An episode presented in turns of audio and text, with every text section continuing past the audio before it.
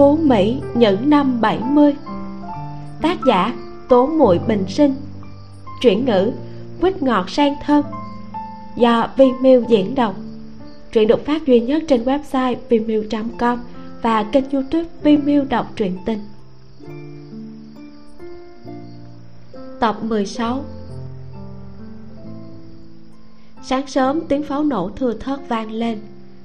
Mấy ngày ăn Tết trên đường phố đều là các mảnh vụn màu đỏ của pháo. Mong cả năm thật nhiều niềm vui, Mọi chuyện đều thuận lợi. Cả nhà Triệu Lan Hương đã ăn xong cơm sáng. Sau khi ăn xong, Triệu Vĩnh Khánh ăn mặc chỉnh tề để đi làm. Triệu Lan Hương dùng tay Xoa một lớp thuốc mỡ lên tay ông. Bàn tay ông vào mùa đông đều bị nứt nẻ. Trong thời gian Tết âm lịch, Không phải đi làm nên cũng đỡ hơn một chút. Ba có muốn đeo bao tay không? Triệu Vĩnh Khánh trừng mắt nhìn con gái một cái. Thôi đi Tranh thủ mấy ngày về ăn Tết thì liên lạc với bạn bè. Thật vất vả mới về được một chuyến Muốn móc mèo ở nhà hay sao?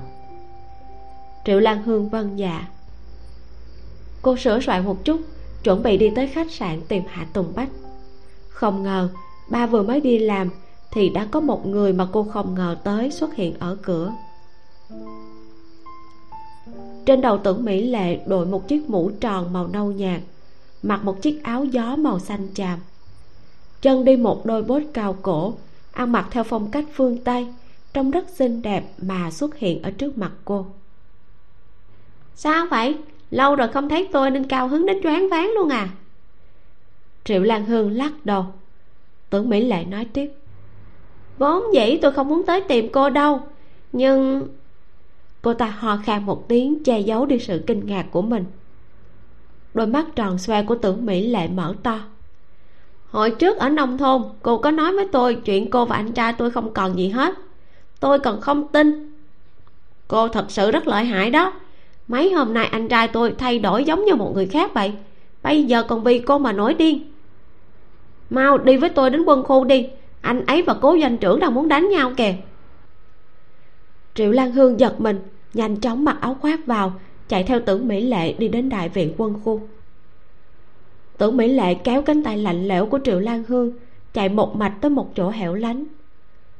Triệu lan hương nhìn thấy hai người đàn ông đang đứng đối diện nhau. Vành mắt của tưởng kiến quân có hơi thâm tím, cố thật minh cũng không tốt hơn là bao. Khóe môi của anh ta bị rách, chảy tơ máu. Khi triệu lan hương tới, những vệt máu vẫn còn đang chảy ra tưởng kiến quân lạnh lùng dùng âm thanh chỉ có hai người mới có thể nghe thấy nói. Tình tiểu nhật âm hiểm sau lưng thì đoạt công trạng của tôi còn chưa đủ thỏa mãn bây giờ còn muốn đoạt người con gái của tôi. Cố thạc minh rít rít khóe môi phun ra một ngụm máu loãng. Anh ta quay đầu sang một bên ngoài ý muốn là nhìn thấy bóng dáng của chính chủ ngòi nổ. Cố thạc minh cong môi đi qua xoa xoa đầu triệu lan hương cô hơi áy náy nhìn cố thạc minh nhỏ giọng khó xử hỏi anh ta. Anh không sao chứ? Không có việc gì chỉ là bị thương ngoài da. Vốn dĩ mấy ngày nay tưởng kiến quân còn đang tức giận. Bây giờ lại nhìn thấy hành động thân mật này của cố thạc minh và triệu lan hương anh ta như muốn nổ tung. Tưởng kiến quân siết chặt tay xông lên kéo triệu lan hương ra vùng nắm đấm về phía cố thạc minh thực lực của hai người không chênh lệch nhiều. Đánh ngang cơ, ai cũng không chiếm được lợi thế, đều bị đánh đau. Thảo nào, đời trước cố thạc minh luôn hạ gục được đối thủ của mình. Cố thạc minh là khắc tinh của tưởng kiến quân. Không phải bởi vì anh ta ưu tú hơn tưởng kiến quân, mà là có nhiều mưu kế hơn. Bỗng nhiên, cố thạc minh chợt thả lỏng tay, không phản kháng. Nhưng đột nhiên có một tiếng thét vang lên xen lẫn sự tức giận. Các cậu đang làm gì? Đó là giọng của chính ủy. Ăn gan hùng mật gấu đòa dám đánh nhau trong đại viện quân khu. Rất nhanh tưởng kiến quân cố thạc minh và triệu lan hương bị mang đi thẩm vấn. Triệu lan hương bị đưa riêng vào một phòng.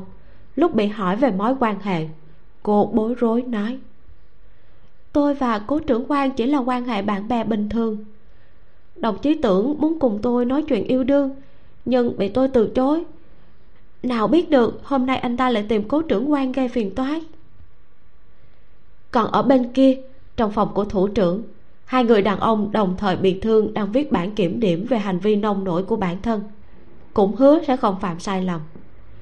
Thủ trưởng của cố thạc minh và tưởng kiến quân bắt lấy thuộc hạ thân tín của mình, mắng bọn họ một cách không thương tiếc rõ ràng, cố thạc minh là bị giận chó đánh mèo, lại còn bị đè lên sân tẩn một trận. Thủ trưởng của anh ta sau khi mắng thuộc hạ vài câu lấy lệ, thì bắt đầu chăm chọc tướng liên trưởng của các người đúng là rất uy phong, học tập ở thủ đô về quá nhiên là khác người. Tiểu cố của chúng tôi, ngốc thật, cố chấp, cơ hội tốt như thế mà lại chấp tài nhượng cho người khác, một chút cũng chẳng nghĩ cho mình. Tiểu cô này cậu có đứng lên được không? Để tôi bảo lính cần vụ đưa cậu đi bệnh viện kiểm tra một cái. Cố thạc minh nhìn không được ho khan từng đợt. Thủ trưởng của tưởng kiến quân sắc mặt xanh mét, trông rất khó coi. Thủ trưởng nghiêm túc phê bình tưởng kiến quân có hành vi trái kỷ luật. Tưởng kiến quân tiếp nhận trừng phạt của thượng cấp, sau đó ra khỏi văn phòng.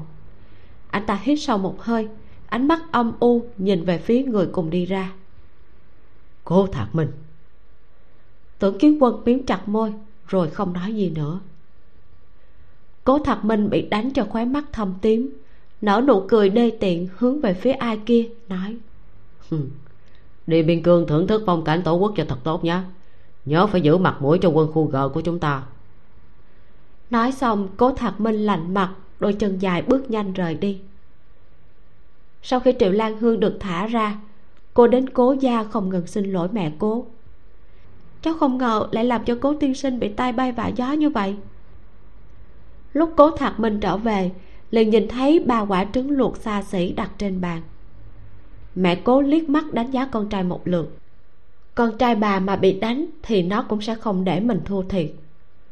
Bà nhìn xong liền yên tâm, cười mỉm đặt quả trứng đã lột vỏ vào trong tay của triệu lan hương nếu cháu cảm thấy ái nái thì giúp bác lăn trứng gà cho minh minh đi. Bác bị gọi trở về, giờ phải nhanh chóng quay trở lại công việc. Mẹ cố nháy mắt một cái với con trai, sau đó cầm lấy túi sách nhanh chóng đẩy cửa ra ngoài, vội vàng quay trở lại với cương vị công tác. Triệu lan hương đưa trứng gà cho cố thạc minh để anh ta tự mình lăn. Cô nói, xin lỗi anh. Cố thạc minh không sao cả, nói không có việc gì. Tôi và cậu ta có hiềm khích với nhau từ trước. Tôi chỉ ước gì cậu ta tới đánh tôi. Không ngờ khi nhắc tới cô, cậu ta cư nhiên có hiệu quả lớn như thế. Trầm ổn và cao ngạo như tưởng kiến quân, thế mà cũng có lúc lật thuyền trong mương. Biết rõ ở quân đội không được đánh nhau, thế mà lại như pháo nổ không khống chế được hành vi của bản thân. Cố thạc minh một bên vừa suýt xoa lăn trứng một bên nhìn cô gái ôn hòa hiểu chuyện này. Thực sự anh ta phải nhìn cô bằng một con mắt khác. Cố thạc minh tóm tắt nói cô cũng không phải là thiên tiên hạ phàm thế mà hôm nay cậu ta lại cái này nói như thế nào nhỉ cố thạc minh suy nghĩ một lát liếc nhìn triệu lan hương từ trong miệng nói ra một câu. Trùng quan nhất lộ vi hồng nhan. Chú thích câu này có nghĩa là chỉ vì một cô gái mà đánh mất đi tiền đồ mặt triệu lan hương nóng lên. Tuy rằng cố thạc minh trêu chọc một cô gái như thế, nhưng biểu hiện của anh ta vẫn rất nghiêm trang. Trên mặt có nhiều vết thương, nhưng cũng không làm giảm đi sự đẹp trai của anh ta, cũng sẽ không làm người nghe cảm thấy bị mạo phạm. Triệu lan hương nói, đừng nói về tôi nữa. Nói chứ, thế nào lại không nói nữa? Cố thạc minh ngồi trên sofa xoa xoa đôi mắt suýt xoa nói đây không phải là chuyện tôi đoạt người yêu của cậu ta mà là tôi đang đào hố cậu ta xuống tay tàn nhẫn. Nói xong cố thạc minh uống một ngụm nước sút sút miệng phun vào thùng rác một ngụm máu loãng. Ban đầu khi cố thạc minh đồng ý làm trống lưng cho triệu lan hương trong lòng còn cho rằng cô gái này chỉ là muốn chơi đùa không nghĩ tới mọi việc đều rất nghiêm túc cô yên tâm đi, trong vòng một năm, cậu ta sẽ không có cơ hội quay về đâu. Triệu lan hương bị ánh mắt nóng rực của cố thạc minh nhìn. Có hơi mất tự nhiên mà quay đầu đi. Ở trong mắt cố thạc minh, cô có lẽ sẽ là một phiền phức lớn. Triệu lan hương nằm mơ cũng sẽ không bao giờ nghĩ tới một người trầm ổn như tưởng kiến quân lại cũng có lúc nhỏ mọn như vậy. Hôm nay bị cố thạc minh hố cho một hố sâu về sau, có khi sẽ trả thù gấp bội. Lấy thực lực của tự kiến quân và việc trọng sinh trở về, rất nhanh có thể đuổi kịp cố thạc minh. Cô nói, thời dịp một năm này, anh cần phải nỗ lực hơn nữa. Việc hôm nay, anh không chỉ đắc tội một người, mà còn là một vòng người. Cố thạc minh liếm liếm vết máu trên khóe môi, ậm ừ đồng ý. Triệu lan hương đặt bức thư đã chuẩn bị trước lên trên bàn ngón tay nhẹ nhàng đẩy về phía trước mặt cố thạc minh.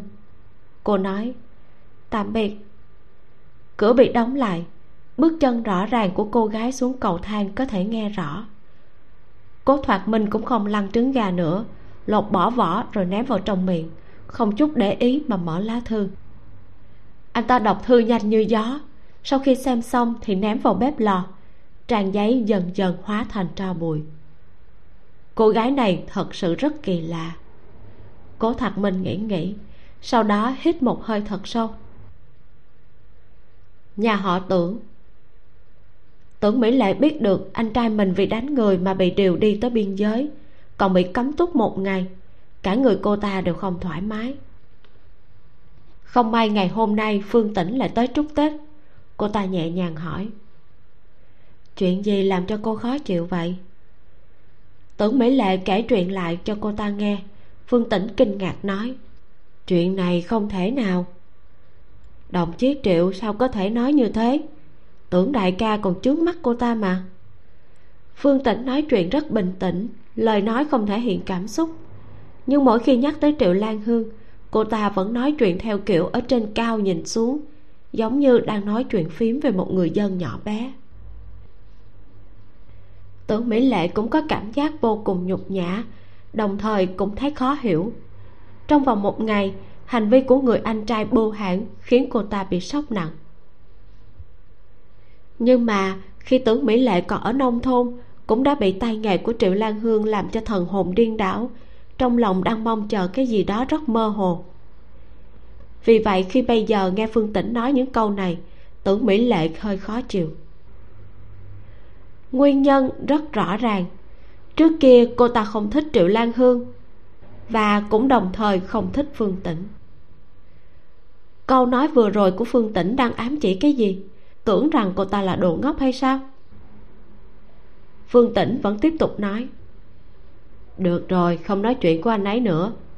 Tôi được đề cử tới học viện công nông binh. Qua mấy ngày nữa thì phải tới đại học z. Cô không muốn đi tiễn tôi sao? Tưởng mỹ lệ không cho phương tĩnh mặt mũi, nói, không rảnh, cô đi học đại học bản địa, còn muốn người ta đưa tiễn cái gì? Danh sách đề cử của tưởng mỹ lệ còn đang bị ngâm nước nóng. Phương tĩnh còn cố tình khoe khoang như vậy, thật là chướng mắt. Phương tĩnh vẫn tiếp tục nói, tôi định dẫn cô đi gặp giáo viên hướng dẫn của tôi. Sau này cô cũng có nhiều cơ hội hơn. Cô vẫn không muốn đi sao? Tưởng mỹ lệ đột nhiên tỉnh ngộ cô ta hiểu ra không phải phương tĩnh đến đây để khoe khoang, mà là đang tạo cơ hội cho cô ta. Nhưng chỉ có như vậy mà muốn lấy lòng của tưởng mỹ lệ. Phương tĩnh nghĩ quá nhiều rồi. Một lúc sau, tưởng mỹ lệ mới cứng rắn nói, không cần đâu. Bên kia, triệu lan hương từ trong nhà họ cố đi ra, giật mình nhìn thấy người đàn ông đang trầm mặt đứng dưới lầu. Đôi mắt anh ta hơi đỏ yên tĩnh nhìn trầm trầm cô đi xuống. Vòng qua người anh ta đi đến cổng đại viện. Tưởng kiến quân hỏi triệu lan hương. Không phải em vẫn muốn làm vợ của anh sao? Bây giờ chỉ cần em gật đầu chúng ta lập tức đi đăng ký. Triệu lan hương không phản ứng. Chỉ ngẩng đầu hướng lên trên lầu gọi một tiếng. Thạc minh! Hai mắt tưởng kiến quân lập tức đỏ ngầu. Anh ta bắt lấy đôi tay mảnh khảnh của cô kéo cô vào một góc. Anh ta nghiến răng nói em bây giờ đến một câu cũng không muốn nói với anh sao? Em thay đổi nhanh đến vậy sao? Triệu lan hương nghe thấy thế, trái tim cũng chợt rung lên. Cô hơi giãy dụ một chút. Đúng như cô dự đoán, chuyện cô làm khiến cho tưởng kiến quân hiểu lầm rằng cô di tình biệt luyến với một người đàn ông ưu tú như anh ta. Thậm chí, so với anh ta còn mạnh hơn. Sự xa cách của cô với tưởng kiến quân diễn ra một cách tự nhiên. Chẳng qua biến hóa này đúng là có hơi nhanh. Nửa năm trước cô còn mặc giày theo đuổi anh ta. Triệu lan hương cúi thấp đầu, nhìn chằm chằm mỗi giày tựa như đang đấu tranh nội tâm. Sau một lúc lâu thì chậm rãi mở miệng. Anh nào giờ luôn hưởng thụ sự theo đuổi của người khác đối với mình, cho nên cũng không biết tôi mặc giày mà làm những chuyện đó. Với tôi mà nói thì cần bao nhiêu can đảm và dũng khí anh biết không? Vì tình cảm đơn phương này mà trả giá lâu dần cũng sẽ thấy mệt mỏi thôi.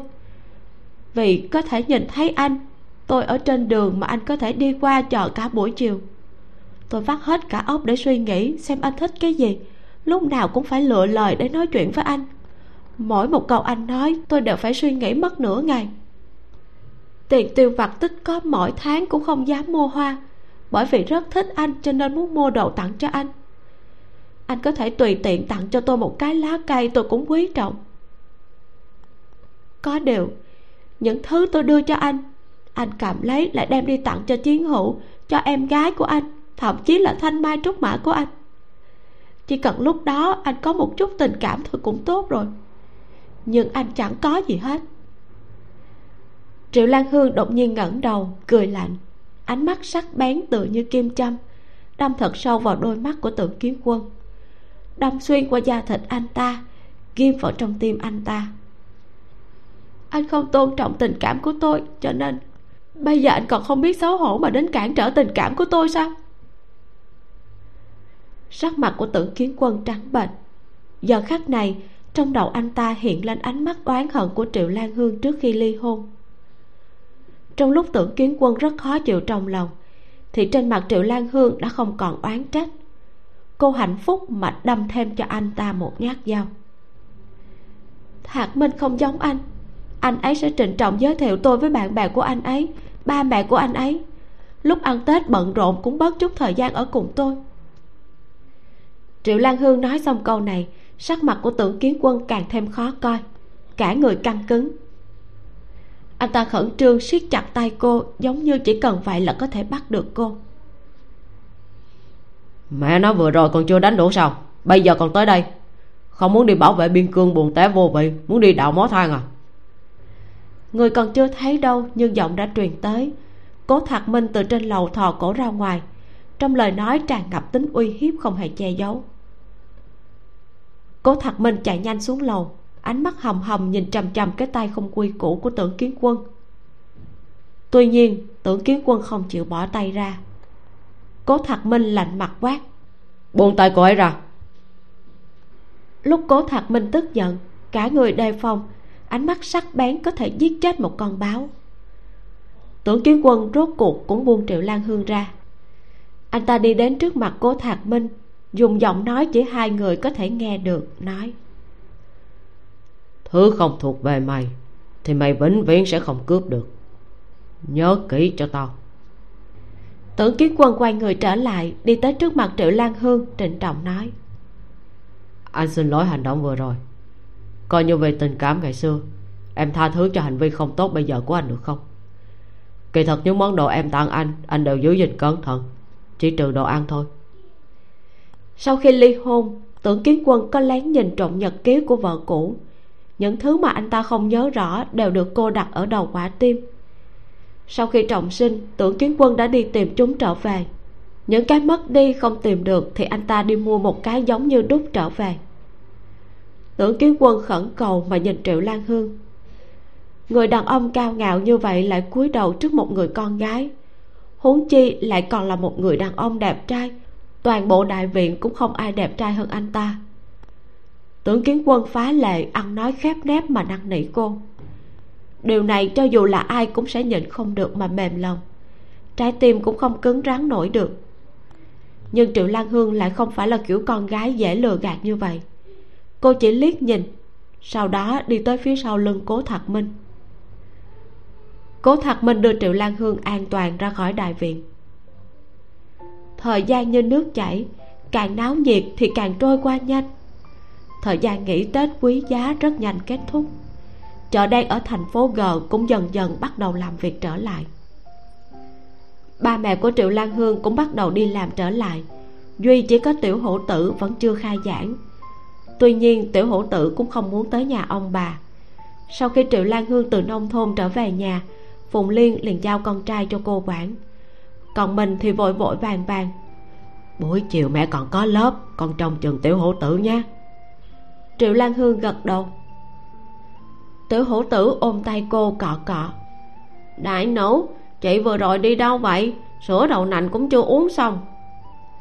Tiểu hổ tử giống như kẹo mạch nha dính ở trên tay chị gái. Giống như chỉ có như vậy thì bé mới không phải đến nhà ông bà. Triệu lan hương dở khóc dở cười, gỡ tay bé ra, nhỏ giọng hỏi, em có muốn ăn ngon không? Tiểu hổ tử gật đầu thật mạnh. Triệu lan hương dẫn tiểu hổ tử đi tới khách sạn hà tùng bách đang ở.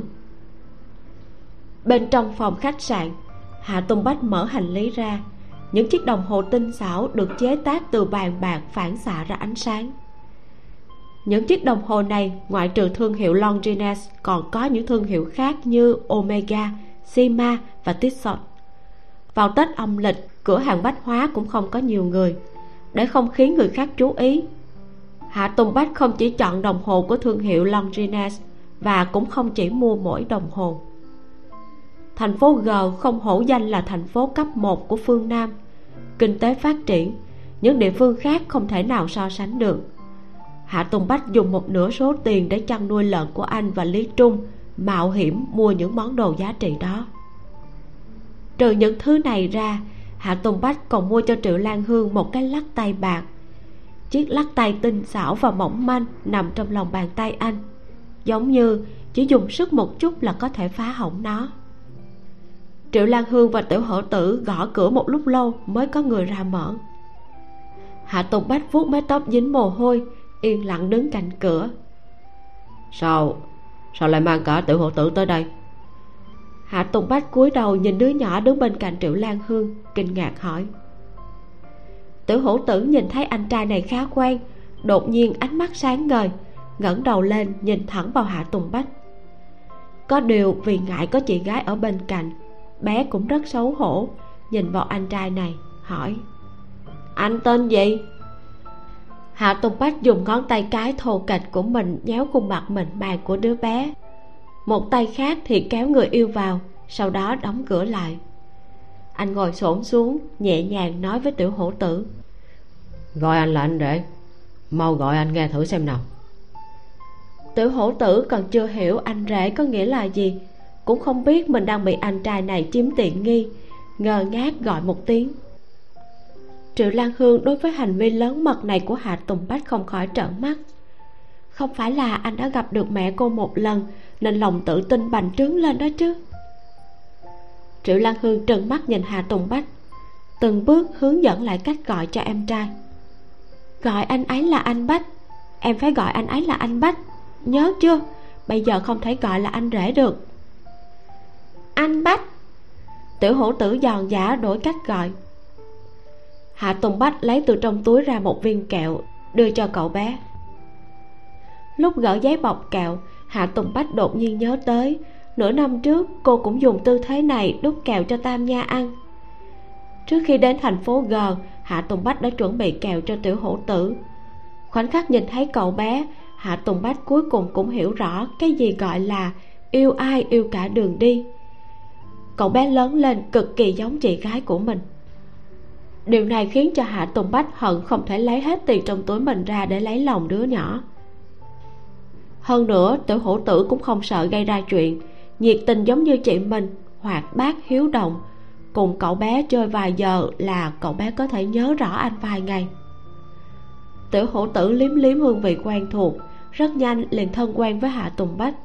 Bé lăn lộn trên giường của anh làm ầm ĩ cả phòng triệu lan hương nhìn căn phòng và trên giường hạ tùng bách đều gọn gàng. Lại thấy anh đầu đầy mồ hôi không khỏi nhỏ giọng hỏi mới sáng sớm anh đã đi đâu vậy? Hạ tùng bách gật đầu cởi bỏ áo khoác. Anh đi phòng tắm rửa mặt thuận tiện cũng lau mồ hôi cho tiểu hữu tử đang làm ầm ĩ trên giường. Anh tùy tiện nói anh mới ra ngoài đi mua chút đồ. Sao đột nhiên lại tới tìm anh? Triệu lan hương nói ngày mai phải về nông thôn rồi em tính làm một bữa cơm ngon. Anh có muốn tới nhà em ăn cơm không? Động tác xoa mặt của hạ tùng bách dừng lại. Sau một lúc lâu anh mới nói. Cái này không tốt lắm. Triệu lan hương tức giận nói. Có gì mà không tốt? Anh không phải còn chưa trả sách lại cho em sao? Lúc mượn sách anh không nghĩ tới chuyện này à? Em không tin. Hạ tùng bách bị cô làm cho chẳng nói được gì cô gái này nói thẳng thắn như vậy, anh còn gì để nói chứ? Triệu lan hương đem tiểu hổ tử từ trên giường bế lên, nói, tới hay không? Hay là anh sợ ba em? Hạ tùng bách đúng thật là có hơi sợ. Ánh mắt anh dừng lại ở cuốn sách trên ngăn tủ, lại gian nan mà nhìn gương mặt của triệu lan hương. Anh hứa hẹn nói, buổi chiều anh sẽ tới đúng giờ, nhưng mà em đừng mua đồ ăn, trên đường tới anh sẽ mua triệu lan hương hạnh phúc đồng ý. Cô nắm tay tiểu hữu tử rời khách sạn. Tiểu hữu tử hỏi cô, đi chỗ nào ăn ngon ạ? À? triệu lan hương ở ven đường mua một ít trái cây. Sau kỳ nghỉ tết, những người nông dân mang rất nhiều trái cây nhà mình lên bán. Cô chọn một chút lê tuyết, quýt, sơn trà, nhìn thấy khoai tây cũng mua một ít. Mỗi thứ một ít cũng được một rổ nặng.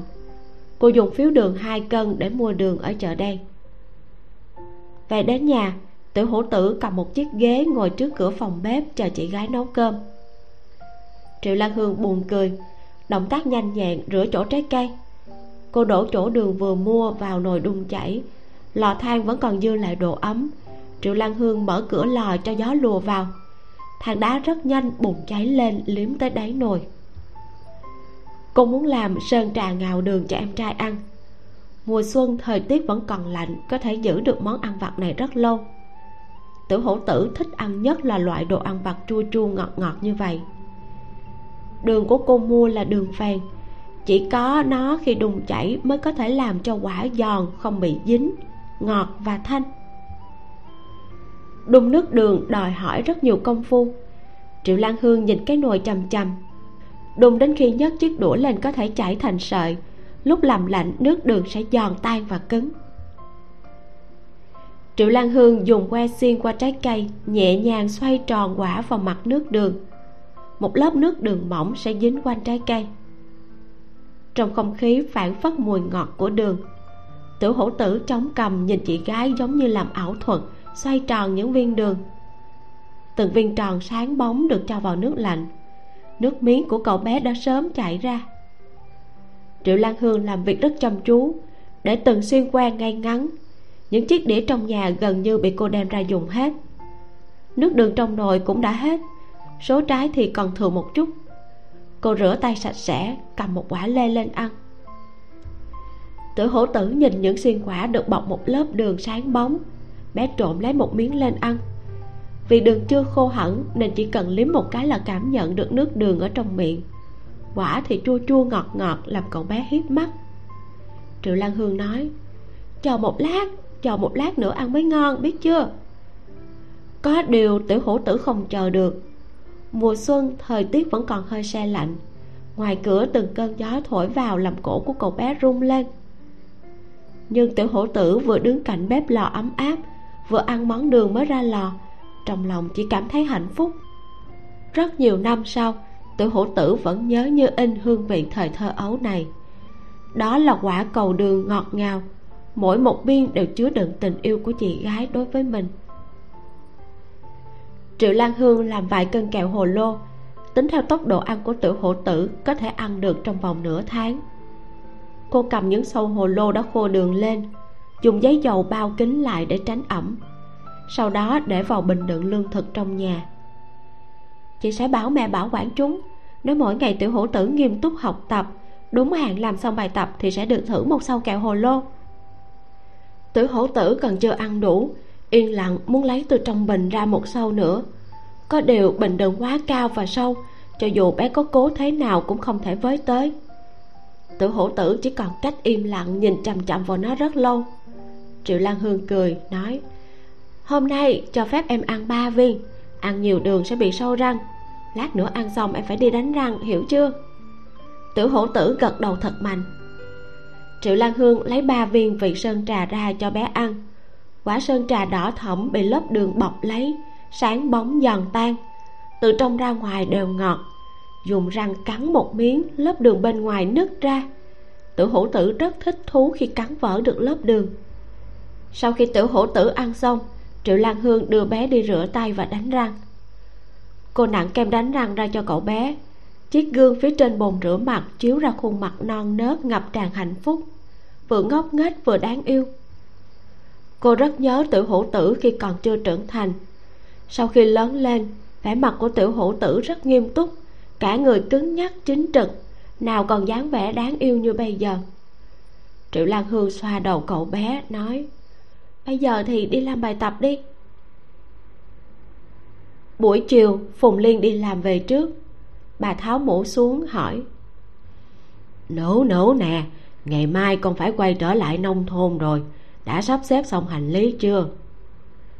Triệu lan hương nhìn đồng hồ, chưa tới 4 giờ. Có chút kinh ngạc nhìn mẹ cô tại sao lại về sớm như thế. Cô gật đầu nói dạ xong rồi ạ. À? phùng liên nghĩ nghĩ rồi nói, hôm trước, người thanh niên ở thôn hà tử kia ngày mai cũng về sao? Hay là bảo ba con mua thêm một bé, hai đứa cùng nhau về cho có bạn? Triệu lan hương nghe như vậy thì thiếu chút nữa làm rơi cái bình đang cầm trong tay xuống đất. Nếu sau này mẹ cô phát hiện ra, người mà mẹ cô gọi là đồng hương kia chính là người yêu của cô, không chừng sẽ hối hận vì câu nói của ngày hôm nay. Phùng liên nói đêm nay làm thêm đồ ăn đi. Có lẽ bà con đi chợ đen mua thịt rồi. Tử hổ tử đang làm bài trong phòng, nghe thấy thế thì reo lên.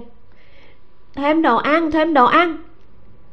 Triệu lan hương nhanh chóng rửa sạch nồi, dùng khăn lông lau tay. Ba con có biết lựa đồ ăn đâu, để con đi chợ phủ ba. Hạ tùng bách nói muốn mua đồ ăn, ba cô cũng muốn đi mua đồ ăn.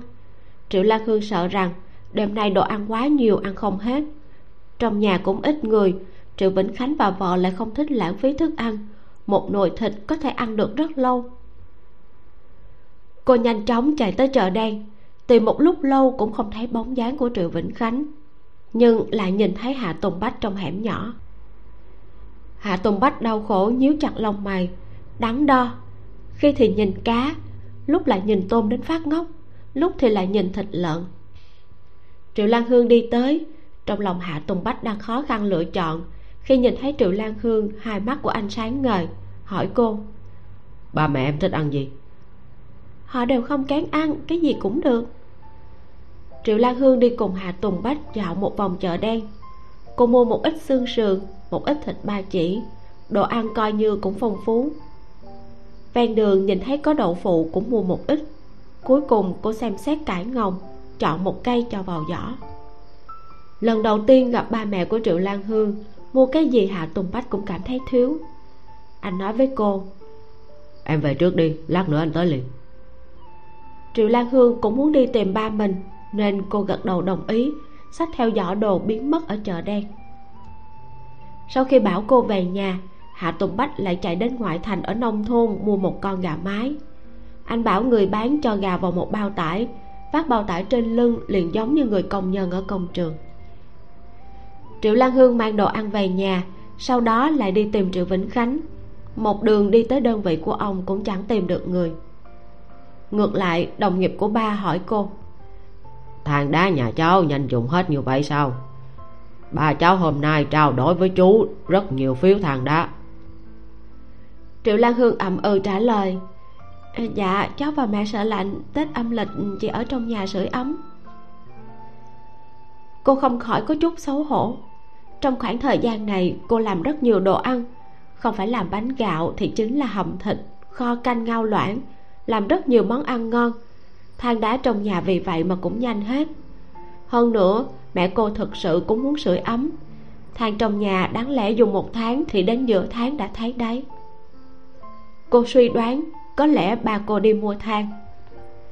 Triệu lan hương chạy nhanh tới cung tiêu xã, nhưng mà cũng chẳng tìm được đúng lúc cô muốn quay về, đồng tử cô chợt co rút lại, nhìn thấy một màn.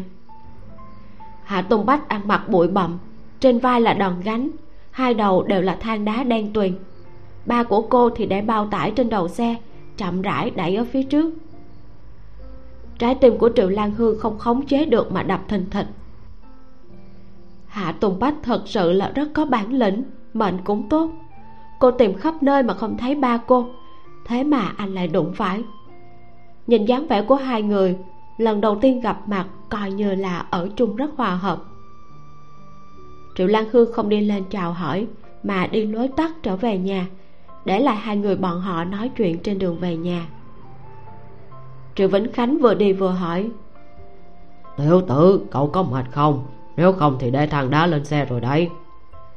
Hạ tùng bách lắc đầu trên mặt khá thoải mái nói chỗ thằng đá này có đáng gì đâu à? Thêm hai phần nữa cháu vẫn gánh được. Mọi người ở thành phố gánh không quen chứ cháu thường làm việc nặng nên không sao à? Triệu vĩnh khánh hơi xấu hổ như thế thì thật không hay cho lắm ông nhịn không được hỏi. Chỗ cháu muốn đi còn xa không? Lát nữa gánh thằng đá đến chỗ chú thì cháu lấy xe mà đi. Thời buổi này vẫn còn những người nhiệt tình triệu vĩnh khánh trong lòng cảm thấy ấm áp. Ông vừa đi vừa nói cậu trai trẻ cháu vẫn còn rất thích đọc sách sao? Lúc này triệu vĩnh khánh cũng không nhận ra quyển sách đang nằm trong giỏ xe của ông chính là cuốn sách mà ông đã tặng cho con gái mấy năm trước. Da mặt hạ tùng bách dù có dày đi nữa thì cũng không nhịn được mà đỏ lên. Anh lời ít ý nhiều mà nói dạ rảnh rỗi thì sẽ xem ạ. Triệu vĩnh khánh không khỏi nhìn chàng thanh niên này thêm vài lần nhìn cách ăn mặc có thể thấy được điều kiện gia đình như thế nào. Trên người hạ tùng bách mặc một chiếc áo khoác cũ nát nhưng là người nhiệt tình lại ham học hỏi. Triệu vĩnh khánh cổ vũ anh. Ừ đọc nhiều sách thì tương lai mới tốt. Chủ tịch có nói một câu như thế nào nhỉ? Nỗ lực học tập mỗi ngày hướng về phía trước. Hạ tùng bách đảo đồng gánh sang bên vai khác. Bọn họ đi càng ngày càng gần cơ hội sắp quẹo vào con phố nhà triệu lan hương.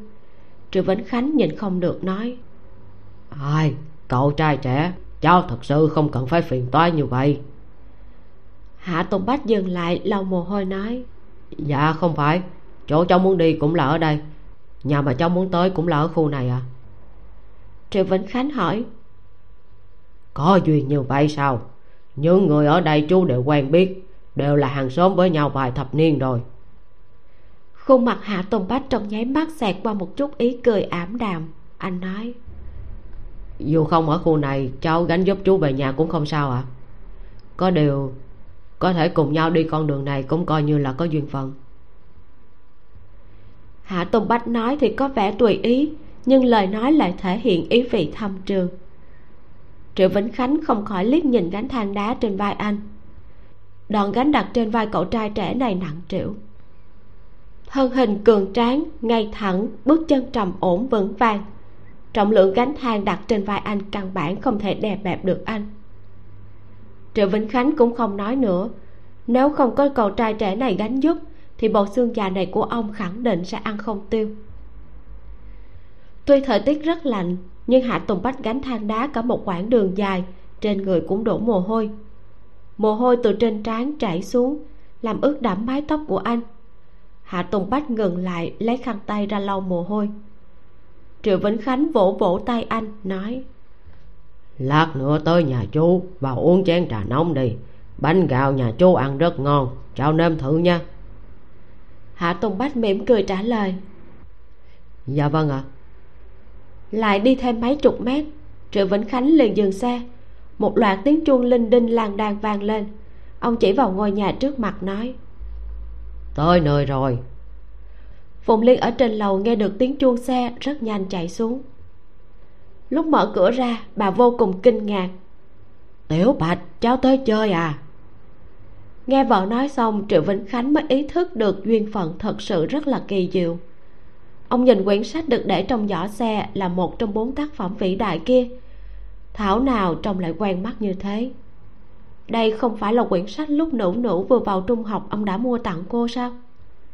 Triệu vĩnh khánh ngạc nhiên đến không nói được gì. Yên lặng tháo bao tải ở đầu xe xuống sau đó bình tĩnh hỏi. Cháu là học sinh của vợ chú à? Phùng liên giận dữ liếc mắt nhìn triệu vĩnh khánh một cái. Nhìn thấy hai tay ông đều đang giữ xe nên nhanh chóng chạy lại đỡ bao tải kia. Sao có thể chứ? Đây là đồng hương với nữ nữ ở thôn hà tử tiểu bạch tới vừa đúng lúc ngày mai cháu cũng trở về nông thôn đúng không? Hạ tùng bách gật đầu. Phùng liên xách theo bao tải con gà ở bên trong đột nhiên kêu quan quát. Hạ tùng bách giải thích. Dạ đây là con gà cháu mua ở nông thôn. Cảm ơn dì đã cho cháu lập xưởng. Ăn rất ngon ạ. À. phùng liên tặng cho hạ tùng bách ba cân lập xưởng. Hạ tùng bách lại biếu một con gà ba cân. Giá trị ước chừng ngang nhau. Đáp lễ này cũng không tính là nhiều phụng liên chỉ cho rằng hạ tùng bách không muốn chiếm tiện nghi của người khác, cố ý mua về tặng. Bà dỗi nói, đứa nhỏ này thật là quá để ý. Lạp xưởng gì nói tặng cháu cháu còn cố ý đi một chuyến mua gà về. Nói đi cũng phải nói lại, những năm này, con người thường rất chú ý ý tốt của người khác đối với mình. Đồ vật quý giá sẽ không vô duyên vô cớ tặng cho người khác. Giống như trương gia tặng cho lý gia một cân thịt thì hôm nào đó, lý gia sẽ phải trả lại phần ân tình này. Lương thực rất đắt đỏ, không có nhà ai mà tiền bạc hoặc phiếu có thể bị gió thổi bay một cách vô ích. Phụng liên xách theo con gà, thầm nghĩ chàng trai này thật sự rất là hiểu lễ phép. Có điều nhìn quần áo cũ của anh, lại nhìn con gà quý giá ở trên tay. Với anh bà nói thì thật sự đã là tiêu hoang. Bà nói đừng đứng ngốc ở đó nữa, mau vào nhà đi.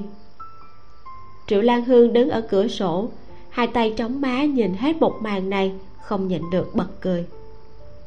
Cô nhanh chóng rửa sạch sò, hôm nay sẽ không kịp làm canh nghêu, cô dùng sò để nấu canh cũng sẽ tăng độ tươi ngon. Lúc từ chỗ hạ tùng bách trở về, cô đã băm nhỏ thịt, chuẩn bị làm món đầu sư tử. Cẩn thận tỉ mỉ, sao cho các thớ thịt tách ra, nhưng vẫn để lại tinh chất trong thịt nếu băm thịt một cách tùy tiện thì sẽ nhanh hơn, nhưng sẽ ảnh hưởng tới mùi vị. Gà quê của hạ tùng bách được triệu lan hương xử lý rất nhanh gọn. Sau đó thả vào trong nồi nước đã đun sôi. Đợi đến khi nước sôi nổi mỡ vàng thì bớt ra. Nước canh được bớt hết mỡ vàng, chỉ giữ lại nửa nồi nước trong suốt để nguội. Sau đó dùng nước canh này để hầm đầu sư tử.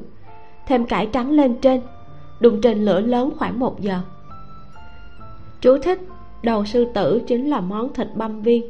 Do cách tạo hình sần sùi trông giống cái đầu sư tử nên có tên gọi như vậy.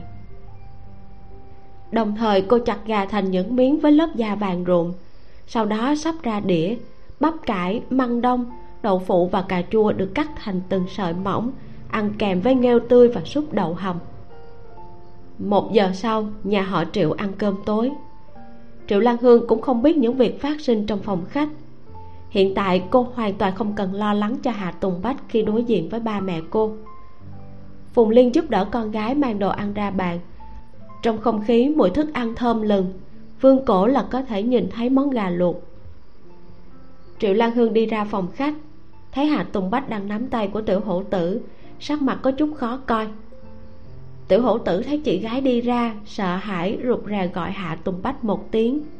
Anh bách hạ tùng bách lúc này trong lòng mới thở phào nhẹ nhõm. Đứa bé lanh lợi này thiếu chút nữa đã gọi anh là anh rể. Đây có tính là vác đá đập vào chân mình hay không? Một chút hối hận chợt xẹt qua mắt hạ tùng bách. Anh nhìn tiểu hổ tử nói tiểu hổ tử thật thông minh không nhớ nhầm. Triệu vĩnh khánh thu hồi ánh mắt tìm tòi nghiên cứu.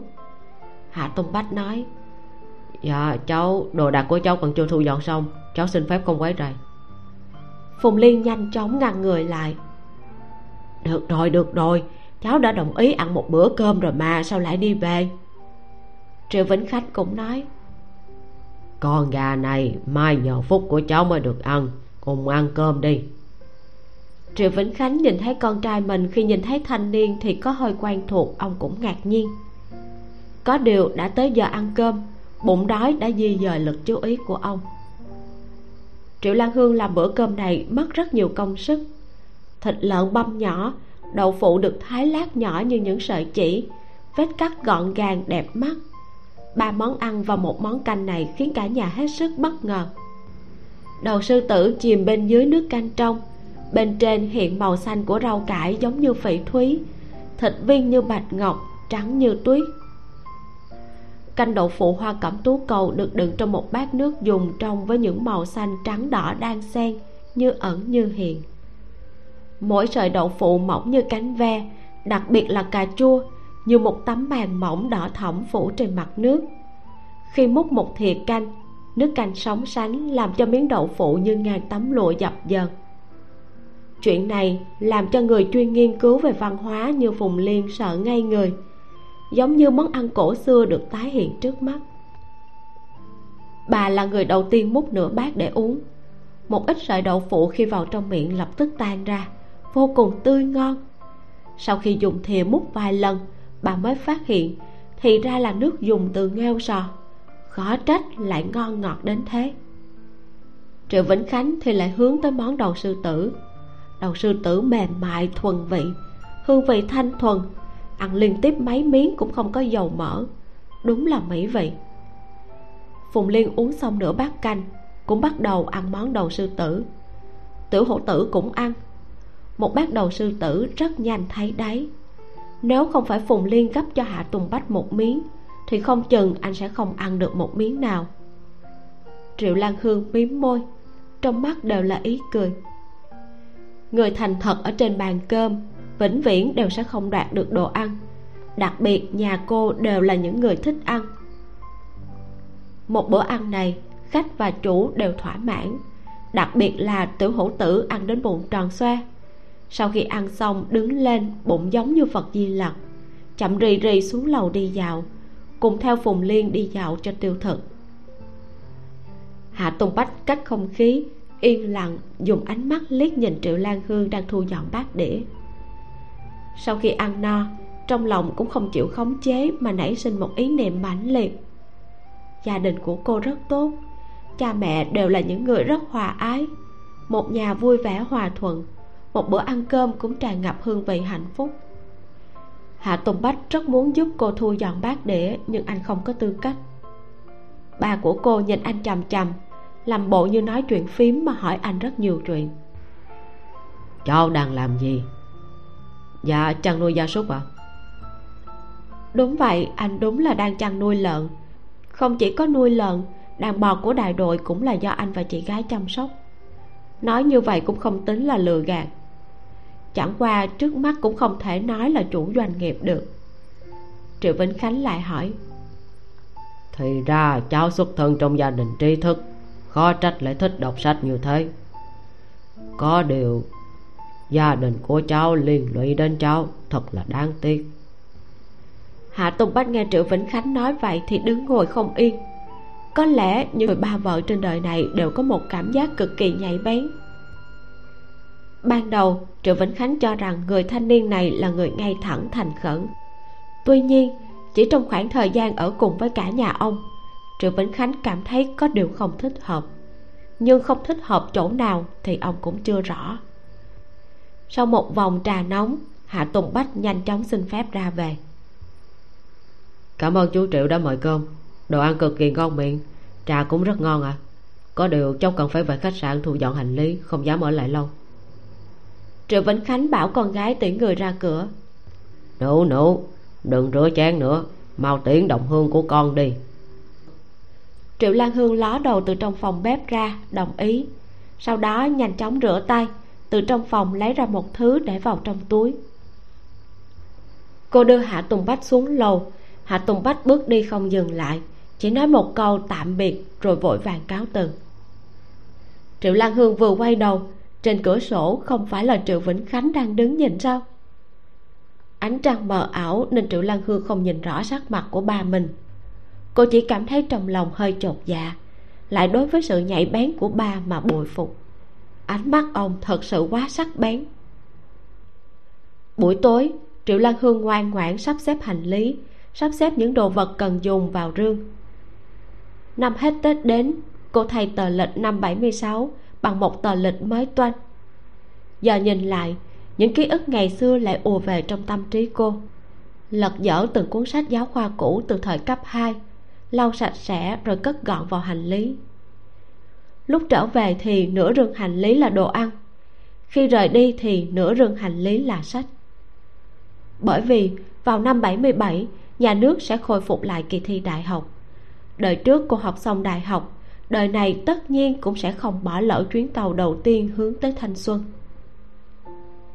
Sáng sớm hôm sau, phùng liên xin nghỉ làm, đưa con gái tới nhà ga.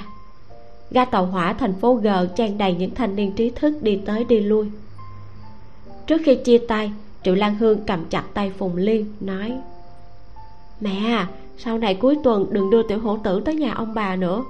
Nó còn nhỏ, phải đứng tấn chạy bộ, thân thể không chịu nổi đâu. Phùng liên gật đầu, bà nói, trước kia mẹ và ba con còn lo lắng còn nóng nảy, không thể sống chung được với người khác. Mỗi ngày đều phải gặp khó khăn.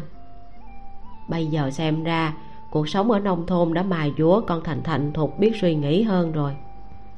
Ba mẹ đều hiểu, con phải chăm sóc tốt cho bản thân nó triệu lan hương lên xe lửa, ở cửa sổ nhìn chằm chằm vào bóng dáng của phùng liên. Xe lửa tu một tiếng dài, bánh xe xình xịch dần dần chuyển động. Cô vẫy vẫy tay với phùng liên. Chờ tới nơi con sẽ viết thư trung thu con sẽ về nhà. Phùng liên đứng tại chỗ ánh mắt nhìn theo chuyến tàu. Cứ tưởng rằng bản thân sẽ không xúc động nhưng cuối cùng cũng bị cảm xúc ly biệt của đám đông lây nhiễm tầm mắt cũng trở nên mơ hồ.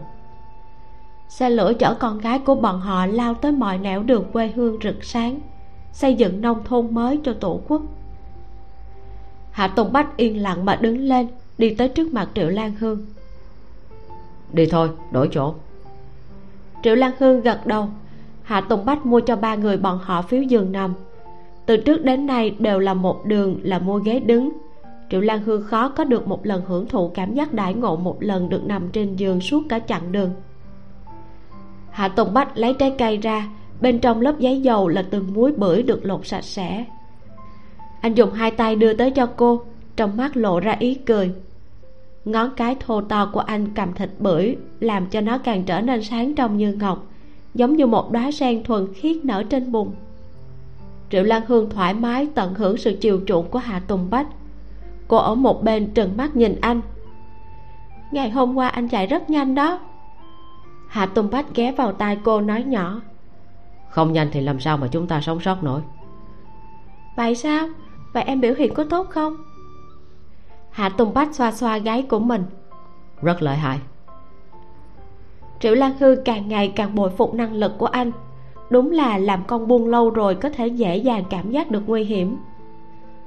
Tuy rằng ba cô có nghi ngờ trong lòng, nhưng hạ tùng bách cố gắng hành động như vậy sẽ khiến ông cho rằng mình đã nghĩ quá nhiều. Triệu lan hương lại cùng hạ tùng bách nói một ít chuyện. Hai người, một người giường trên, một người giường dưới, hai cái đầu đen gần như là dính sát vào nhau cố hoài cẩn ngồi ở giường đối diện, giống như hổ rình mồi mà nhìn hạ tùng bách và triệu lan hương. Khổ đại cừu thâm mà câu mày, làm bộ như khó chịu. Ông dùng sức ho nhẹ một tiếng. Hạ tùng bách mặc kệ không lên tiếng. Từ trong túi lấy ra một tờ chứng nhận kết hôn đưa cho cố hoài cẩn xem. Cố hoài cẩn đang uống nước, thiếu chút nữa thì phun ra ngoài.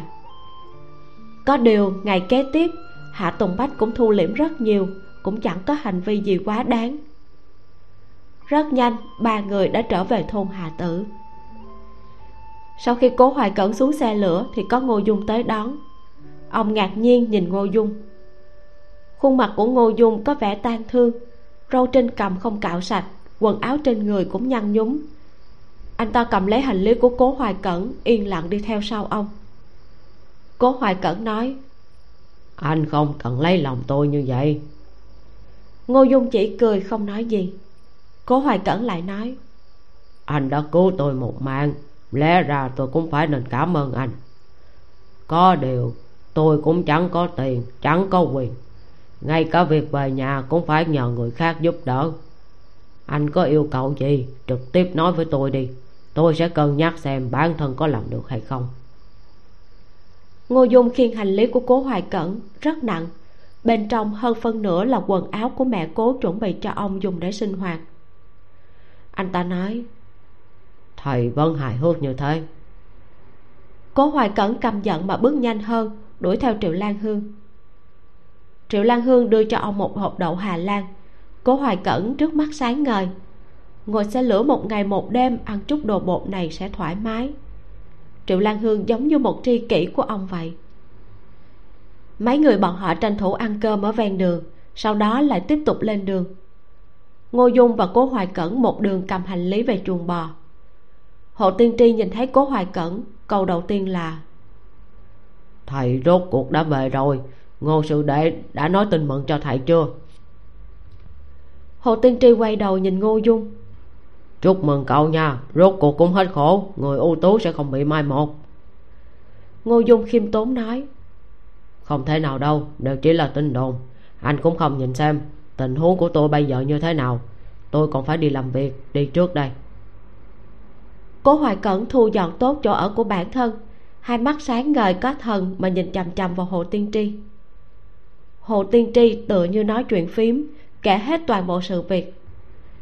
Dạ năm ngoái đại học x muốn bổ sung một người mới. Ngô sư đệ vừa lúc phù hợp với yêu cầu nên tham gia phỏng vấn không ngờ lại được thông qua sau này cậu ấy cũng giống như thầy ăn lương nhà nước rồi. Cố hoài cẩn ừ một tiếng. Ừ. nhưng anh không nghe cậu ta nói sao? Chuyện này không biết có thật hay không? Hồ tiên tri bắt được tay của cố hoài cẩn nói thầy à không phải thầy và hiệu trưởng của bọn họ có giao tình sao? Cố hoài cẩn trong lòng thầm a một tiếng. Thì ra đây là lý do mà ngô dung đi đón mình ông yên lặng lấy giấy và bút từ trong ổ nhỏ của mình. Một bên viết một bên nói với hồ tiên tri. Một cái hai cái đều là nợ hạ tùng bách và triệu lan hương về đến thôn hà tử liền tách ra. Hạ tùng bách đi về theo lối đường mòn. Ở đó cỏ dại mọc rậm rạp đến tận nhà. Anh trộm đi tới thành phố g cả tết đều không có ở nhà vì để không ai phát hiện, lương thiết trụ phải ăn mặc quần áo của hạ tùng bách. Thỉnh thoảng đội mũ đi lại bên ngoài tượng trưng một vòng, giống như hạ tùng bách vẫn còn ở nhà. Trừ bỏ gia đình của chú đức ra, thì hạ gia ăn tết sẽ không có ai đến cửa chúc tết cả. Hơn nữa trời lạnh, người cũng ít ra ngoài. Hạ tùng bách mai danh ẩn tích mấy ngày này đều giấu giếm được người ở thôn hà tử.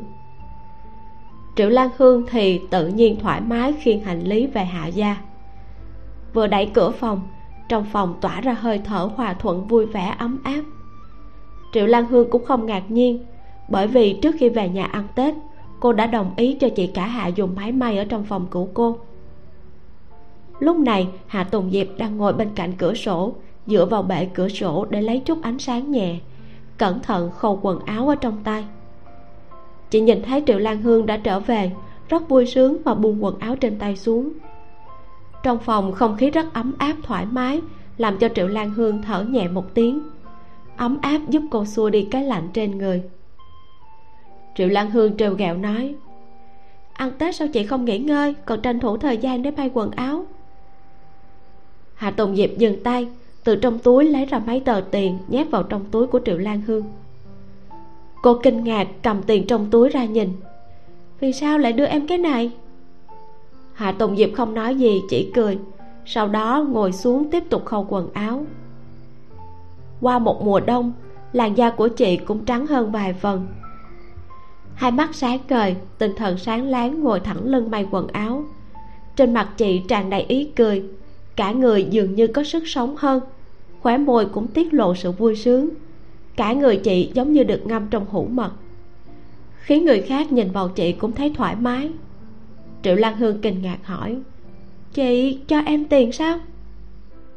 Hạ tùng diệp ra hiệu, em cho bọn chị ăn cơm, tiền đưa em mua kem dưỡng da, dùng quần áo đẹp, mặc.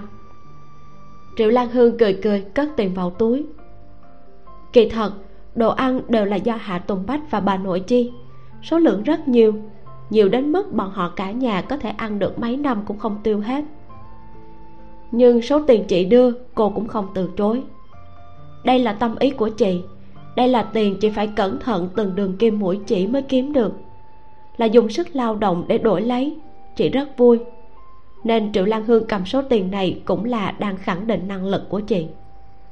Cô nói, em nghĩ một chút, lát nữa sẽ làm cùng chị triệu lan hương dựa vào chiếc giường được thu dọn sạch sẽ, nghỉ ngơi một lúc.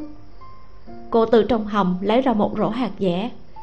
Đây là số hạt dẻ từ mùa thu cô cất đi dùng để làm điểm tâm. Ban đầu có mấy túi lớn, giờ chỉ còn lại một chút. Triệu lan hương đổ toàn bộ vào lò than đang cháy. Than củi đỏ rực nóng cháy, bùng lên thành những tia lửa. Căn phòng tràn ngập hương vị ngọt ngào của hạt dẻ nướng hạ tùng diệp vừa đạp bàn đạp vừa cúi đầu may quần áo, ngửi mùi hương thơm ngọt bùi. Chỉ sờ bụng, sau đó lại tiếp tục làm việc. Triệu lan hương dùng một cái khăn bông nhỏ chấm chút mật ong sau đó lau lớp vỏ bên ngoài, khiến cho nó có một lớp mỏng dầu trơn bóng, và vỏ hạt dẻ cũng sẽ giòn hơn khi rang đến ăn một chút đi. Hạt dẻ tách một tiếng, vỏ bên ngoài mở lớn hơn, mùi thơm càng nồng chị cả hạ rốt cuộc không chịu được mà dừng tay. Đi tới chỗ triệu lan hương cùng nhau ăn hạt dẻ. Hạt dẻ rang mật ong, mang theo mùi thơm mê người, ngọt thanh mềm mại thấm vào trong lòng. Hạ tùng diệp cảm thấy trong không khí dường như cũng có vị ngọt. Một chút thư giãn và ấm áp sau khi bận rộn khiến chị thấy hạnh phúc và hài lòng. Những ngày tháng vất vả, mịt mờ, cuối cùng cũng đã gặp được ánh sáng chị vui vẻ kéo triệu lan hương khoa chân múa tay. Lúc ăn tết, chị làm được 15 bộ quần áo. Công của một bộ là một đồng. Ngày tết bận rộn, chị tranh thủ cũng có thể kiếm được nhiều tiền như thế. Đây là số tiền mà đời này chị không ngờ tới. Đương nhiên, một người sẽ không làm được nhiều như vậy. Chồng của chị cũng rất tỉ mỉ, chỉ dùng tay cũng có thể làm được rất nhiều bộ anh ấy trừ những lúc ăn uống và tiểu tiện, thời gian thanh tĩnh đều dành cho việc này. Các đường chỉ anh ấy may đều gọn gàng và đẹp hơn chị. Triệu lan hương nhìn bộ dáng vui sướng phấn chấn của chị cả hà mỗi lần nói chuyện may vá, so với lúc bắt đầu thay đổi tư tưởng thì khác nhau một trời một vực. Triệu lan hương nghĩ đây có lẽ cũng là thời cơ tốt để nói chuyện.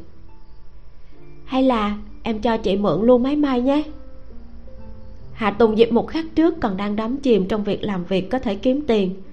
Thì một khắc sau đã bị câu nói của triệu lan hương làm cho nghẹn lại, giống như bị dội trong một chậu nước lạnh. Chị rung lên cầm cập, ra sức lắc đầu. Làm gì có ai yên tâm chịu cho người khác mượn đồ vật đáng giá nhiều tiền như vậy chứ? Chị cúi đầu xuống, nghĩ ngợi xem có phải mình làm phiền đến sinh viên triệu hay không? Triệu lan hương nhìn sắc mặt của chị liền có thể rõ ràng những suy nghĩ trong đầu chị. Cô mỉm cười nói, đồng chí hà, tôi hiện tại chính thức cho đồng chí mượn máy may. Hy vọng đồng chí có thể yêu quý và giữ gìn nó, giống như đối xử với con của mình vậy. Đồng thời, tôi cũng không cho mượn không. Tiền thuê một tháng là năm đồng tiền. Đồng chí có đồng ý không? Sắc mặt của hạ tùng diệp mờ mịt, quá khiếp sợ, không dám tin tưởng. Cuối cùng lại biến thành đôi mắt phím hồng nước mắt không chịu khống chế mà cứ thế tuôn rơi. Cuộc sống cho tới bây giờ, đây là chuyện mà hạ tùng diệp ngày xưa không bao giờ dám mơ ước. Mũi chị nhìn không được cay cay chị ngồi xổm xuống, trôn đầu vào gối mà nghẹn ngào thúc thích, không cách nào phát ra tiếng. Chị muốn hay là không muốn, đừng khóc mà. Triệu lan hương dở khóc dở cười, vội vàng đỡ chị dậy. Muốn muốn hạ tùng diệp trà sát đôi mắt vội vàng ra dấu. Rồi sau đó lấy 5 đồng từ trong túi nhét vào trong tay triệu lan hương. Đêm hôm đó triệu lan hương bảo hạ tùng bách khiêng máy may vào phòng của hạ tùng diệp. Lý đại lực cũng nhìn không được bò dậy. Vương cổ nhìn món đồ mới được thêm vào trong phòng. Cảm ơn. Lý đại lực trịnh trọng hướng về phía triệu lan hương biểu đạt cảm ơn. Cô cũng nói từ lúc tôi tới thôn hà tử cũng là đại đội trưởng chiếu cố tôi mà. Hạ tùng diệp lấy khăn ra cẩn thận lau thân máy, kèm theo sự triều mến. Tựa như dưới tay chị không phải là một chiếc máy may, mà là đứa con của chị vậy. Tình cảm của chị dành cho nó từ lâu đã thấm vào máu thịt trong suốt thời gian chị gắn bó với nó. Từng tiếng lách cách của nó và tiếng kim rơi xuống giống như những tia lửa bắn vào trong tim chị khiến trái tim của chị nóng bừng, làm cho quần áo chị may ra như có sinh mệnh. Mỗi lần nhìn thấy nó, hạ tùng diệp đều không giấu được vui mừng. Hôm nay, cuối cùng nó cũng ở trong phòng chị. Triệu lan hương sợ sợ bàn tay thô ráp của hạ tùng diệp, cười cười cáo từ. Hạ tùng bách khi máy may xong, lắc mình một cái rồi trốn đến phòng của triệu lan hương. Anh nói đồ vật giá trị như thế, em lại đưa cho chị cả dùng. Em có ngốc hay không vậy? Hạ tùng bách nhìn chằm chằm cô. Ánh mắt nhu hòa, giống như vũ trụ tĩnh lặng và bao la. Nó giống như bát mực bắn tung tóe, chứa đầy cảm xúc phức tạp. Triệu lan hương đột nhiên bị đôi mắt sâu thẳm của anh bắt lấy. Tim đập thình thịch, ánh mắt ôn nhu như có thể chảy ra nước, có thể nhấn chìm người trong đó hạ tùng bách ho nhẹ giọng nói trầm thấp với nụ cười trêu chọc. Bởi vậy vì cô vợ vô tâm này anh đành phải vất vả kiếm thật nhiều tiền mới có thể giữ được em. Hạ tùng bách nói xong lấy từ trong ngực ra một sợi dây bạc mỏng manh phản xạ ra ánh sáng nhu hòa. Ngón tay anh nhẹ nhàng mở rộng cổ áo của cô vén tóc lên. Anh đứng phía sau cô đôi tay cầm sợi dây chuyền chậm rãi đeo lên cổ cô triệu lan hương chỉ cảm thấy trên cổ lạnh lẽo. Sau đó trước ngực rơi xuống một vật nóng ấm. Cô vội vàng rụt cổ lại, giống như có dòng điện cao chạy qua, khiến toàn thân cô tê dại. Cô cúi đầu nhìn xuống, một khối ngọc bích ngưng tụ trên cổ cô, giống như một giọt nước nhỏ nhắn tinh xảo, khiến cô không thể tưởng tượng nổi. Mức độ tiêu tiền của hạ tùng bách làm cho cô giật mình muốn xỉu một người sống mấy chục năm với những món đồ xa xỉ như triệu lan hương. Cảm giác giờ khắc này trên cổ cô đeo không phải là vòng cổ đơn thuần, mà là thiên kim nặng trĩu. Hạ tùng bách nhìn khuôn mặt ngạc nhiên đến ngay ngốc của triệu lan hương. Người mà xưa nay luôn rất tỉnh táo, lúc ngay ngốc lại có thể đáng yêu đến vậy. Anh không nhịn được cười, giơ tay đảm bảo.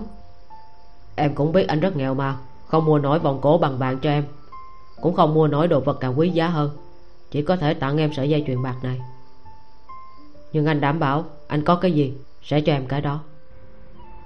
Triệu lan hương bị hạ tùng bách nói cho hôn mê.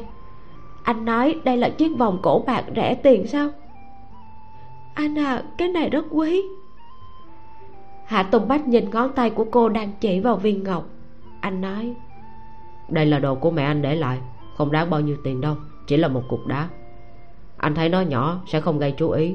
Đeo lên cổ đại khái cũng sẽ không bị người ta nói. Trong suy nghĩ của hạ tùng bách, viên ngọc thạch này chỉ là cục đá. Sự tồn tại của nó không thể gây rắc rối. Có điều hòn đá này quả thật rất xinh đẹp, trong veo, lộng lẫy. Nhìn vào nó khiến anh nhớ tới đôi mắt như mùa xuân của cô. Hạ tùng bách xấu hổ giải thích, khiến cho triệu lan hương cảm thấy mình giống như một thổ hào ném tiền cho người khác mà không có cảm giác gì.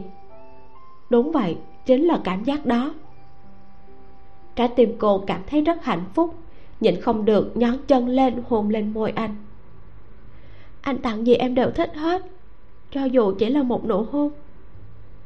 Tuy khuôn mặt của hạ tùng bách luôn cứng nhắc, nhưng cũng bị những lời nói ngọt ngào, âu yếm của cô gái này làm cho cả tai đỏ lên. Anh yên lặng cúi đầu tặng cho cô nụ hôn mà cô muốn. Nửa tháng sau, những món bảo bối mà hạ tùng bách gửi từ thành phố g đã đến thành phố n. Lần này, hạ tùng bách mang theo số tiền mà anh và lý trung tích cóp được tới thành phố g, mua được rất nhiều sản phẩm công nghiệp có giá trị. Số tiền anh kiếm được đủ để giảm bớt áp lực cho hai người. Giải quyết được gánh nặng trên vai, lý trung rốt cuộc có thể thở vào nhẹ nhõm ông ta trêu ghẹo nói. Chúng ta trông trọt vào trại lợn để kiếm tiền hay là kiếm tiền để nuôi trại lợn này vậy? Tôi có cảm giác như là chúng ta đang ở phía sau vậy. Vào mùa xuân lý trung nghe hạ tùng bách nói xong việc cần có tiền để lợn mẹ lai giống. Bên cạnh đó cũng có một vài con lợn mẹ đang chữa sợ rằng không bao lâu sẽ đẻ lợn con. Trước kia chút tiền ấy không đáng là gì nhưng sau này cái gì cũng cần dùng tiền một khi đã mở hầu bao liền không ngăn cản được tiền chảy ra bên ngoài. Hiện giờ hạ tùng bách mang theo những sản phẩm công nghiệp từ thành phố g về rốt cuộc hai người cũng yên tâm được phần nào. Hạ tùng bách yên tâm giao những thứ này cho lý trung. Bằng bản lĩnh của ông ấy khẳng định sẽ bán được những thứ này với giá cao. Hạ tùng bách nói lứa lợn đầu tiên nhất định có thể xuất chuồng rồi. Chờ kiếm tiền đi. Lý trung nói rất tốt đầu xuân giết lợn đại cát đại lợi. Đầu xuân, thời tiết lúc ấm, lúc lạnh. Nhưng đã nghỉ một mùa đông, nên người nông dân không thể tiếp tục lười biếng được nữa. Bọn họ phải bắt đầu chuẩn bị một vụ mùa mới. Những công việc cày bừa vụ xuân cần chuẩn bị. Cày ruộng, xới đất, bón phân, mọi thứ đều phải dùng sức lao động rất nhiều. Khoảng cuối năm ngoái lý đại ngưu tiếp quản chức vụ đội trưởng đội sản xuất số 1 vì thế nên tới vụ cày bừa xuân, cả người anh ta vội đến chân không chạm đất. Ngay cả việc sắp xếp gieo mạ cũng suýt chút nữa đã khiến các xã viên cãi nhau. Lý đại ngưu mang theo một miếng thịt lợn, vội vàng chạy tới nhà họ hạ để xin anh trai chỉ điểm. Đến cửa nhà họ hạ, anh ta nhìn thấy chị dâu xách một thùng quần áo, giống như là vừa giặt quần áo bên sông về. Lý đại ngưu hét lên chị dâu. Sau đó anh ta nhớ ra hạ tùng diệp bị điếc không nghe thấy lời của anh ta nên chạy nhanh đến trước mặt chị nói rất chậm từng chữ một. Em tới tìm đại ca. Hạ tùng diệp nhìn môi của anh ta mấp máy hiểu rõ anh ta đang nói cái gì. Chị gật đầu dẫn lý đại ngưu đi gặp chồng mình. Lý đại lực chống gậy ở trong phòng cố gắng đi lại nhưng bây giờ đã tốt hơn trước kia rất nhiều. Năm ngoái lúc mới kết hôn lý đại lực vẫn phải có gậy mới có thể đi lại được. Bây giờ bỏ gậy đi cũng có thể chống đỡ được vài bước.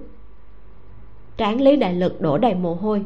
Vừa ngẩng đầu liền thấy trong phòng đột nhiên nhiều hơn một người. Lý đại lực cười hỏi sao lại tới đây? Đại ngô vui mừng khôn xiết đi tới đỡ anh trai. Em muốn tới thăm anh có thể đi được rồi, sắp khỏi rồi, phải không ạ? À? em tới để hỏi anh một số chuyện. Lý đại ngưu nói liên mồm, toàn bộ vấn đề với lý đại lực. Đáng lẽ ra phải cày và làm việc cả mùa xuân, nhưng mấy lão già của đại đội đẩy cũng không chịu làm việc. Kéo ba, kéo bốn, thật sự chỉ muốn đánh cho một trận. Nhưng anh nghĩ xem, thế hệ trẻ chiến đấu cũng không sao, nhưng lại cây già lên mặt dạy đời. Em còn có thể dạy lại bọn họ sao? Lý đại ngưu đầy bụng tức giận lúc oán giận với anh trai thì nước miếng bay tứ tung. Vì nói chuyện quá nhanh nên hạ tùng diệp không thể hiểu hai anh em họ đang nói chuyện gì. Chỉ mù mờ nhìn vẻ mặt em chồng tràn ngập tức giận. Lý đại lực nói bọn họ chỉ là muốn em phải làm nhiều hơn một chút thôi. Mới nhậm chức đại đội trưởng đều sẽ bị như thế. Nếu em không làm nhiều việc hơn thì bọn họ sẽ không phục em. Lý đại ngưu nói số công việc bây giờ đã là gì đâu? Cuối năm công điểm của em cũng không được nhiều. Vậy mà lại muốn em làm việc nhiều hơn. Mà cũng được đi, nhiều việc hơn cũng không sao. Nhưng bọn họ đụng đẩy cho một mình em làm, mẹ kiếp, quá là không biết xấu hổ. Đại đội trưởng trước đây là người có tấm lòng nhân ái và tinh tế. Cùng mọi người kiếm công điểm, cùng ăn cơm tập thể. Nhiều năm như vậy đã tạo cho bọn họ thói quen lười biếng dựa dẫm vào người khác lý đại ngưu muốn mọi người phục mình, nghe theo sự an bài phân công của mình. Thành thật mà nói, anh ta có thể nguyện ý bỏ ra nhiều công sức hơn, cũng có thể làm cho bản thân trở nên ngốc nghếch hơn. Người già không có sức lực làm việc, anh ta cũng có thể nhắm mắt cho qua. Nhưng thanh niên 18 khỏe như trâu cũng làm như vậy. Điều này đã đạp vào điểm mấu chốt của anh ta. Lý đại ngưu còn ít kinh nghiệm, dễ dàng bị người ta làm cho tức giận lý đại lực suy nghĩ sau đó nói với em trai. Chừng nào em mở cuộc họp anh sẽ đi cùng em. Lý đại ngưu nghe được lời nói chắc chắn của anh trai liên tục nói cảm ơn. Anh ta nói bọn họ cũng chỉ thấy được anh mới dễ nói chuyện. Tháng 3 lứa lợn của hạ tùng bách cũng được khoảng 160-70 cân một con. Tuy rằng không đủ 200 cân nhưng hiện tại vẫn có thể mổ bán kiếm tiền được hạ tùng bách tạm thời tìm được ba người mổ lợn. Bản thân tự mình chỉ dạy.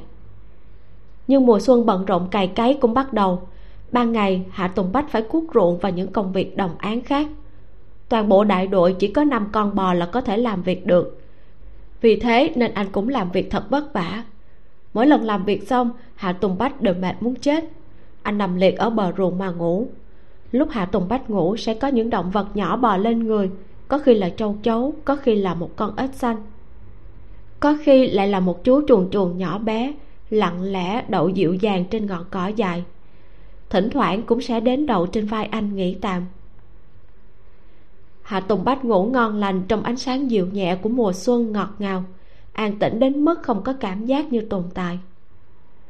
Triệu lan hương làm xong luống rau, ngẩng đầu nhìn thấy một màn kia, nhìn không được nở nụ cười cô thừa dịp mọi người đều tan làm, chậm rãi bước về phía anh, ho nhẹ một tiếng. Hạ tùng bách vừa động con ếch trên chân anh cũng nhanh chóng chạy trốn.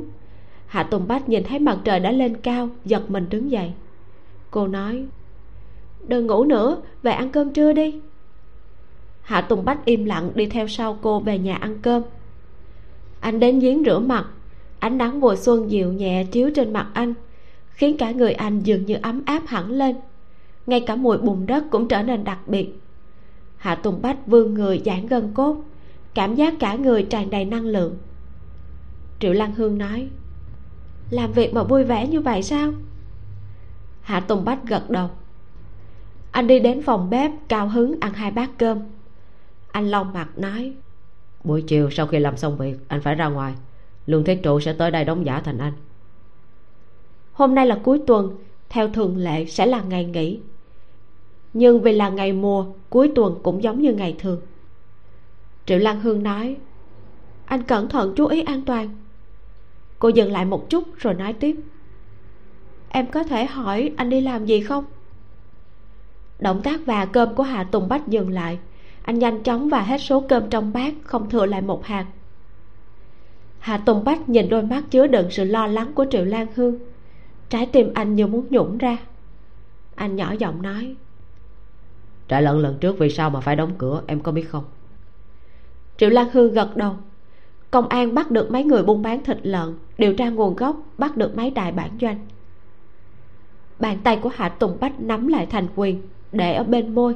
Sau đó ghé sát vào bên tai triệu lan hương nói. Cho nên lần này anh đi tìm mối bán thịt lợn. Trái tim triệu lan hương chấn động. Mối bán thịt lợn? Hạ tùng bách gật đầu anh nhanh nhẹn thu dọn bàn ăn không nói thêm gì trở lại phòng. Anh lấy bộ quần áo kiểu tôn trung sơn chỉnh tề nhất kia giấu kỹ trong giỏ tre. Công việc của em làm xong rồi sao? Xong rồi thì đi theo anh. Hạ tùng bách nghĩ thật khó khăn mới có cơ hội lên thành phố. Anh muốn mang cô đi thay đổi không khí. Triệu lan hương nhìn gương mặt toát ra tinh thần sáng láng giống như bị mê hoặc. Cô gật đầu. Làm xong rồi buổi sáng chị cải có làm giúp em một chút. Lúc đi vào thành phố cũng là lúc công nhân viên chức tan tầm. Hạ tùng bách và lý trung gặp nhau. Lý trung dẫn hai người đi làm quen những người trong nhà. Đây. Lý trung nói một câu đơn giản rồi đưa cho hạ tùng bách một bao đồ. Cho hạ tùng bách từ trong phòng rửa mặt đi ra cả người đã sáng sủa hẳn lên. Những sợi râu trên mặt anh đã được cạo sạch tóc tai được cắt tỉa gọn gàng. Chiếc áo sơ mi rách nát của anh đã được thay bằng bộ quần áo tôn trung sơn được ủi phẳng phiu. Bộ quần áo này là một trong hai bộ đầu tiên mà triệu lan hương may cho anh. Anh mới chỉ dám mặc ra ngoài có ba lần, sau đó đều cất giữ cẩn thận. Tóc của hạ tùng bách đã được sửa sang. Mái tóc bình thường được để tùy ý thì nay được chải chuốt giống như một thanh niên có học thức khi hạ tùng bách bước ra khỏi phòng tắm, triệu lan hương nhìn thoáng qua. Sau đó thì bị sốc nặng. Anh hiếm có lúc chảy chút như thế. Lần cuối cùng mà triệu lan hương nhìn thấy anh gọn gàng chính là lúc ăn tết ở thành phố g. Có điều, anh đang đi một đôi giày thể thao đang lưu hành ở thành phố này. Cái này không ăn nhập gì với bộ quần áo cả, khiến cho triệu lan hương dở khóc dở cười. Tuy nhiên, đây là mẫu giày đang lưu hành ở thời đại này nên triệu lan hương cũng không nói thêm gì. Hạ tùng bách cầm toàn bộ số đồ vật ở trong túi sách của lý trung mang tới. Sau đó sờ sờ đầu triệu lan hương dặn dò. Em ở trong nhà này chơi một chút ăn chút gì đó anh làm xong việc sẽ trở về. Bán thịt lợn mà thần thần bí bí như thế làm cho triệu lan hương muốn đi theo xem bọn họ làm những gì. Sau khi dặn dò xong thì hạ tùng bách nhanh chóng cùng lý trung cưỡi xe đạp biến mất hạ tùng bách và lý trung hóa trang thành bộ dáng nhân mô cẩu dạng. Họ đến nhà máy luyện thép và xưởng gia công để bàn chuyện làm ăn. Ăn mặc đẹp, khí thế mạnh mẽ mới dễ dàng lấy được sự tín nhiệm của người khác.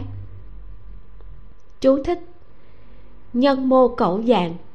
Dịch sát nghĩa là mặt người thân chó. Đây là một thành ngữ của trung quốc. Là một câu nói mang hàm nghĩa mỉa mai.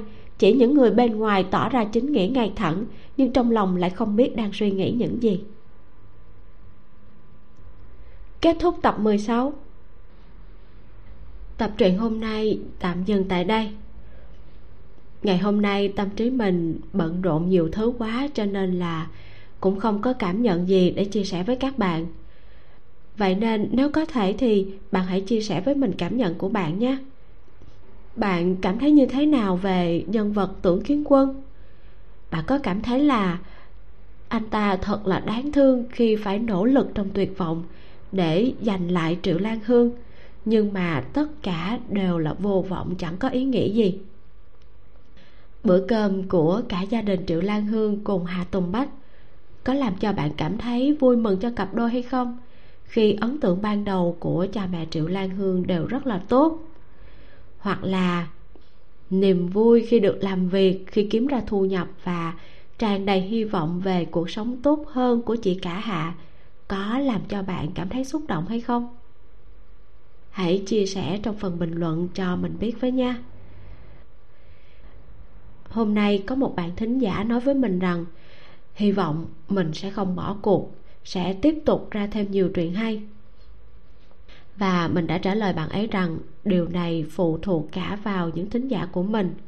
Bởi vì mình chỉ có thể kiên trì khi có sự ủng hộ của các bạn. Vậy nên bạn hãy giúp mình có thêm động lực để tiếp tục bằng cách tặng mình một like và chọn bộ truyện mà bạn yêu thích trong list truyện của nhà mình để chia sẻ cho bạn bè cùng nghe, cũng như là theo dõi trang facebook của mình nhé. Nếu như bạn đang nghe truyện trên website của mình thì có thể kéo xuống dưới và bấm vào ô đánh giá sao cho bộ truyện. Cảm ơn bạn rất nhiều. Còn bây giờ thì xin chào tạm biệt. Mình là vi miu. Hẹn gặp lại bạn trong tập sau.